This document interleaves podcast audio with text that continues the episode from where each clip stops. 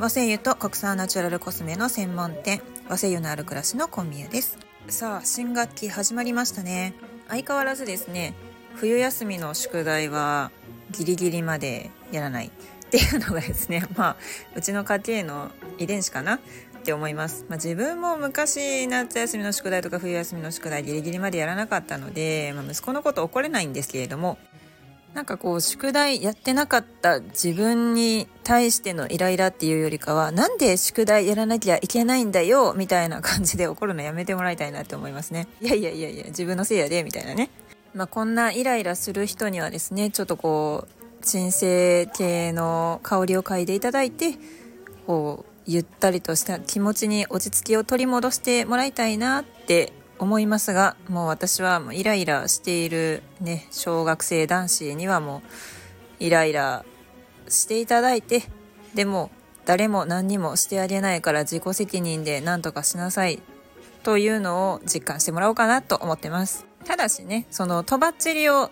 八つ当たりを受けている自分自身が、えー、イライラしないように自分自身ではちょっとこう鎮静系の香りを嗅いででまああのー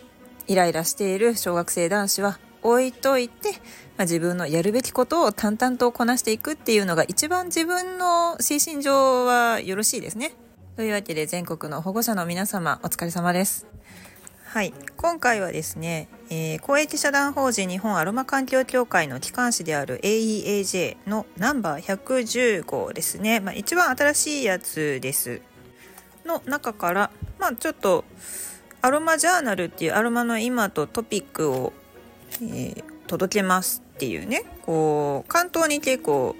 ちょこっとしたニュースが載ってるんですけれどその中からですね黒文字の香り成分は個体ごとに違いがあるという記事を紹介したいと思います。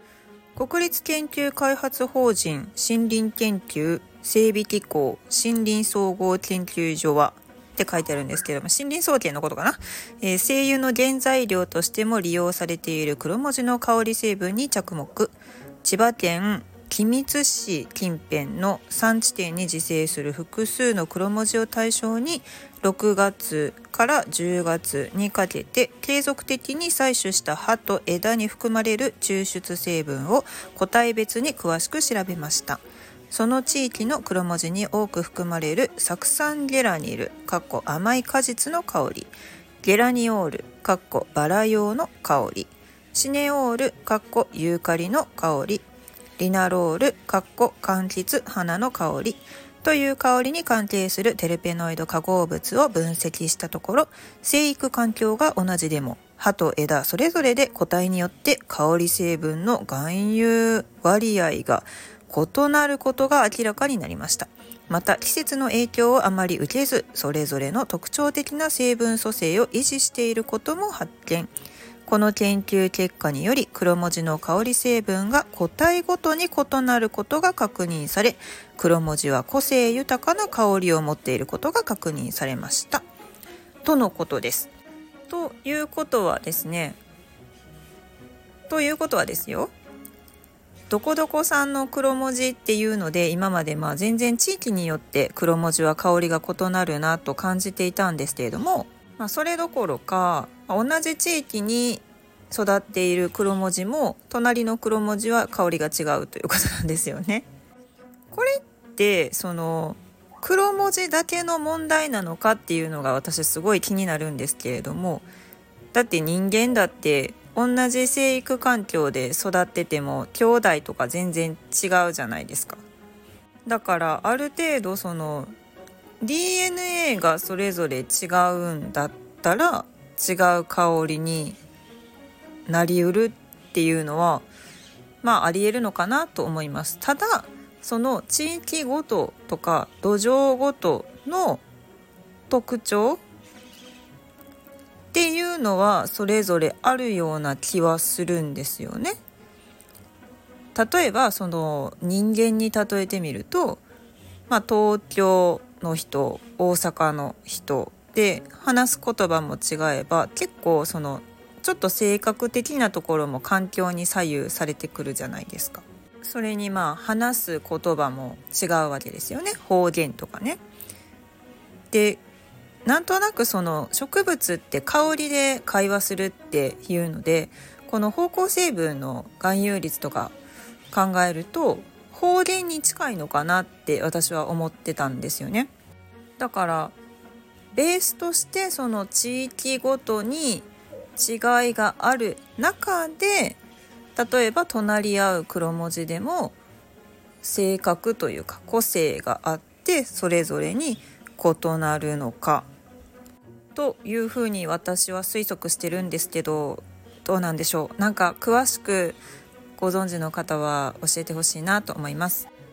まあただですね、まあ、声優お試し10種類セットの中に、まあ、同じ黒文字を入れていたり同じ杉の木から取れるものを入れていたりということであれ？なんか10種類入れるんだったら10種類全部違う10種のものを入れてほしいっていうような考えもあると思うんですけれども実は同じ樹種を入れているっていうのはまあその地域によっての香りの全然違ったイメージを持ってるっていうのを知っていただきたくて入れてるんですよね。なので、まあ、この地域の黒文字だったらちょっと甘めなので、まあ、ゆったりしたい時に使いたいとかちょっとこの地域の黒文字はスーッとした感じがするので、まあ、風邪ひいた時とかに使いたいとかそういう特徴を知ってほしいので同じ樹種を入れております。まあ、中でもですね黒文字は確かにちょっと個性が出てるなっていうのは感じやすいと思うので面白い樹種ではあると思いますね。ただなかなかまあ声優を取る時にこの木から取ったあの木から取ったっていうのをわざわざですねマーキングしてまあ個別に蒸留するっていうのはなかなか難しいと思うのでわざわざこういう研究をすることによって、まあ、隣り合う木でもちょっと香りが異なるんだよっていうのが分かったっていうことですよね。まあ、その香りの特徴をですねご自身で捉えながら、まあ、どういう症状に使っていくといいかなどういうシーンで使ったらいいかなっていうのを考えていくっていうのがまた楽しかったりします。というわけで今回は AEAJ から、えー、黒文字の香り成分は個体ごとに違いがあるという記事をご紹介しました。はい。で、ここで告知なんですが、えー、来たる1月20日と21日の土曜日日曜日ですが、心斎橋にあるプレミアムカプセルホテルの1階のカフェスペースホテルカーゴ心斎橋にて和製油のある暮らしのポップアップを展開します。あの、心斎橋筋商店街のちょっとこう、長堀通りより北の方、本本町寄りですね、神田。本町寄りから徒歩本当に6分ぐらいのところなので、心斎橋とかですね、難波とか雨村とかで、まあ、お買い物をされる際にですね、ちょこっと立ち寄っていただけると、えー、実際に和製油のいろんなねメーカーさんの和製油の香りを嗅いでいただくことができます。で1月20日の土曜日にはですね奈良県でよもぎの生産と蒸留を行っている福津屋さんが、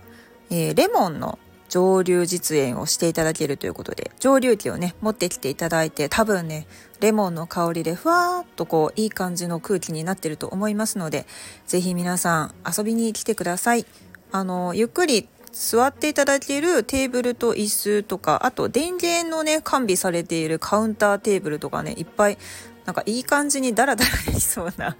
スペースになってますので本当にあのおしゃべりしに来るっていうような感じで来ていただければいいかなと思います。でその詳細はですね今のところ Facebook イベントであったりあとは PTX の方でも、えー、まあ、アナウンスはしています。特にチケットとか予約とか必要ないのであのフラット来ていただいて大丈夫です。でもがっつりなんかすごい相談をしたいっていうような方がいらっしゃる場合はあの近藤までご連絡いただけたらですね、まあ、予約みたいな形で自分のスケジュールを開けておきますのであのぜひご一報くださればと思いますのでよろしくお願いします。以上、和製油と国産ナチュラルコスメの専門店和製油のある暮らしの小宮でした。